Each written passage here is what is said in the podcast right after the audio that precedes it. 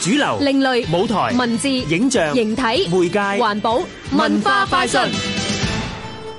樂兒國際音樂節由著名大提琴家李垂怡創立，音樂節希望透過跨文化交流推廣音樂。聽下垂怡樂社副總經理鍾永欣介紹。其實我哋就做咗五年啦，咁如果當五年係一個里程碑，咁今次第六屆呢，我哋希望加入啲新嘅方向同埋新嘅聲音，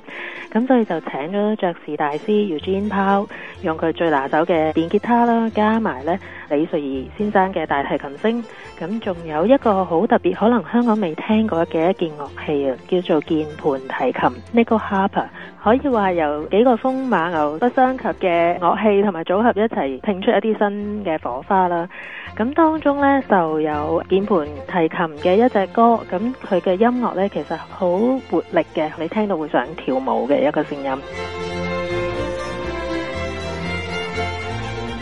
咁另外呢，再重頭啲嘅呢，就係、由阿、李瑞兒呢，佢改編咗《探戈之父 Piazzolla》嘅一隻四季。